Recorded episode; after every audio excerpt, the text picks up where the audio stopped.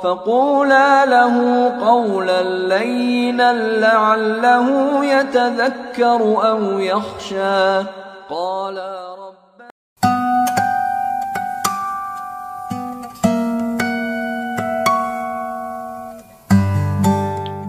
Assalamualaikum warahmatullahi wabarakatuh.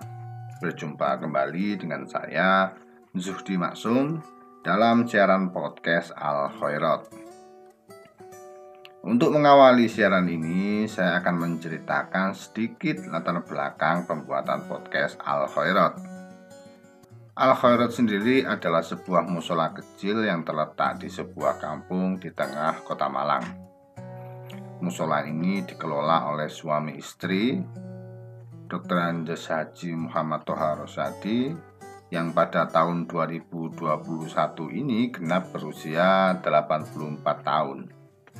Dan istrinya Siti Arofah genap berusia 72 tahun. Pada usia ini mungkin beliau menjadi bagian dari sedikit masyarakat yang tidak mampu lagi mengikuti perkembangan teknologi dan informasi.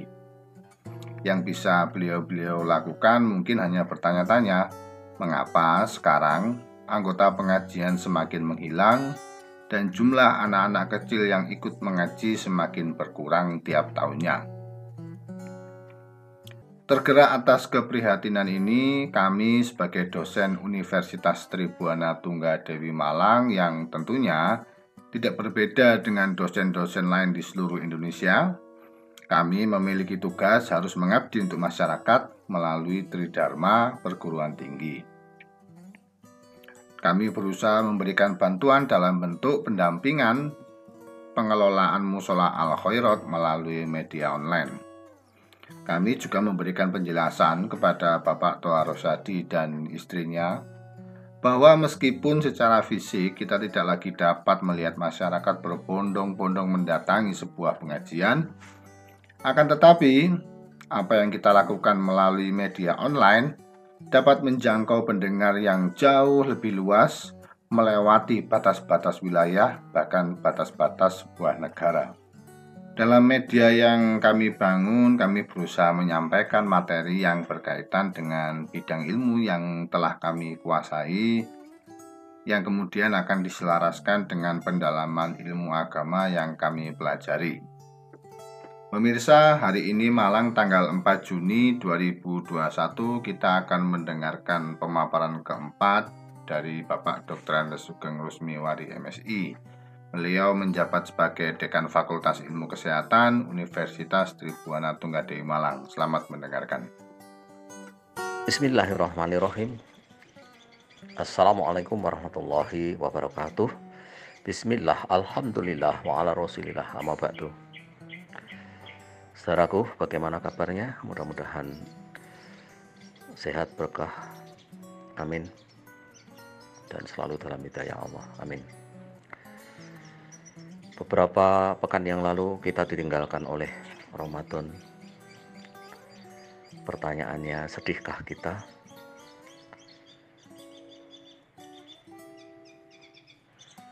Apapun kondisinya, teriring doa Rabbana taqabbal minna innaka antas samiul alim. Ya Rabb kami, terimalah amal kami, sesungguhnya Engkau Maha mendengar lagi Maha mengetahui. Amin. Tapi sekali lagi pertanyaannya, bagaimana bila Ramadan itu adalah Ramadan kita yang terakhir? Kemudian nama kita diumumkan yang biasanya didahului dengan inna lillahi wa inna ilaihi raji'un. Berarti saat itu jantung kita pun sudah berhenti. Allah menyampaikan firman-Nya di dalam surah Quran surat Al-Ankabut ayat 57, kurang lebihnya berbunyi,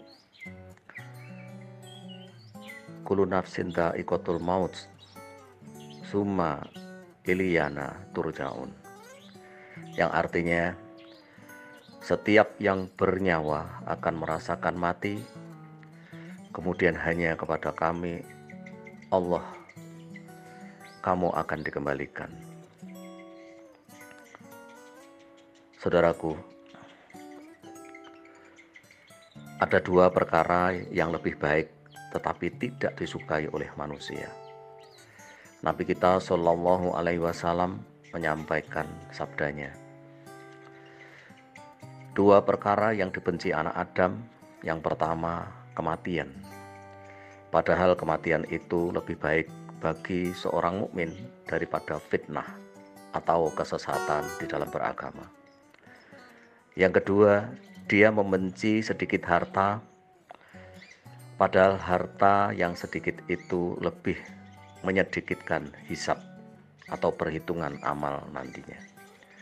Hadis riwayat Ahmad, disahihkan oleh Syekh Al-Albani. Kemudian muncullah pertanyaan, bila mana kita nanti mati membawa apa? Nabi kita Shallallahu Alaihi Wasallam menyampaikan sabdanya di dalam hadis riwayat Muslim, jika seseorang meninggal dunia, maka terputuslah amalannya kecuali tiga perkara, yaitu sedekah jariyah, ilmu yang bermanfaat, atau doa anak yang soleh. Mari saling mengingatkan, apakah hari ini kita sudah bersedekah jariyah? Mengajak orang menjadi lebih baik? Dan mari kita doakan kedua orang tua kita atau saudara-saudara kita semuanya. Saudaraku, jangan berputus asa dengan rahmat Allah Azza wa Jalla, yang Allah telah firmankan bahwa tidak ada yang terputus, tidak ada yang berputus asa dari rahmat Tuhannya kecuali orang-orang yang sesat. Quran surat Al-Hijr ayat 56. Kemudian Nabi kita Shallallahu Alaihi Wasallam melanjutkan atau telah bersabda, rahmat Allah itu sangat luas, di setiap detiknya, menitnya, dan seterusnya.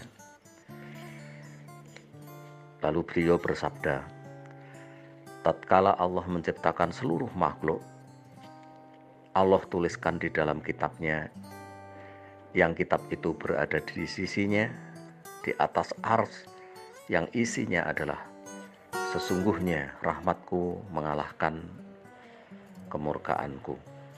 Hadis riwayat Bukhari dan Muslim. Saudaraku, sehingga rahmat Allah itu sangat dekat, sebagaimana yang Allah firmankan, sesungguhnya rahmat Allah itu amat dekat kepada orang-orang yang berbuat baik. Quran surat Al-A'raf ayat 56. Sehingga apa hakikatnya? Hakikatnya, mari terus berbuat baik meski tidak dikenal orang. Selayaknya jantung kita, dia tidak terlihat namun terus berdenyut memberikan kehidupan pada kita.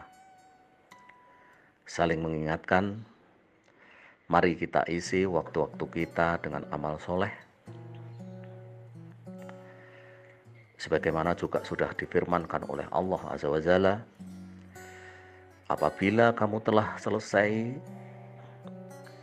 dari satu amalan, maka kerjakanlah dengan sungguh-sungguh amalan yang lainnya. Namun kita tetap harus waspada, manusia itu lemah. Jika ia dipuji orang lain di depan dirinya, maka itu akan membuatnya jatuh dalam sifat ujub atau bangga. yang kemudian bisa merusak amalnya.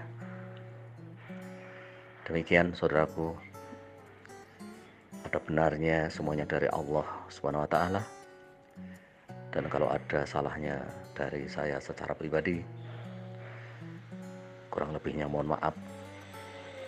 Mudah-mudahan bermanfaat. Assalamualaikum warahmatullahi wabarakatuh. Qala fama balul qurunil ula qala ilmuha 'inda rabbi fi kitab la yadhillu rabbi wa la yansa alladhi ja'ala lakumul arda mahdan wa salaka lakum fiha subulan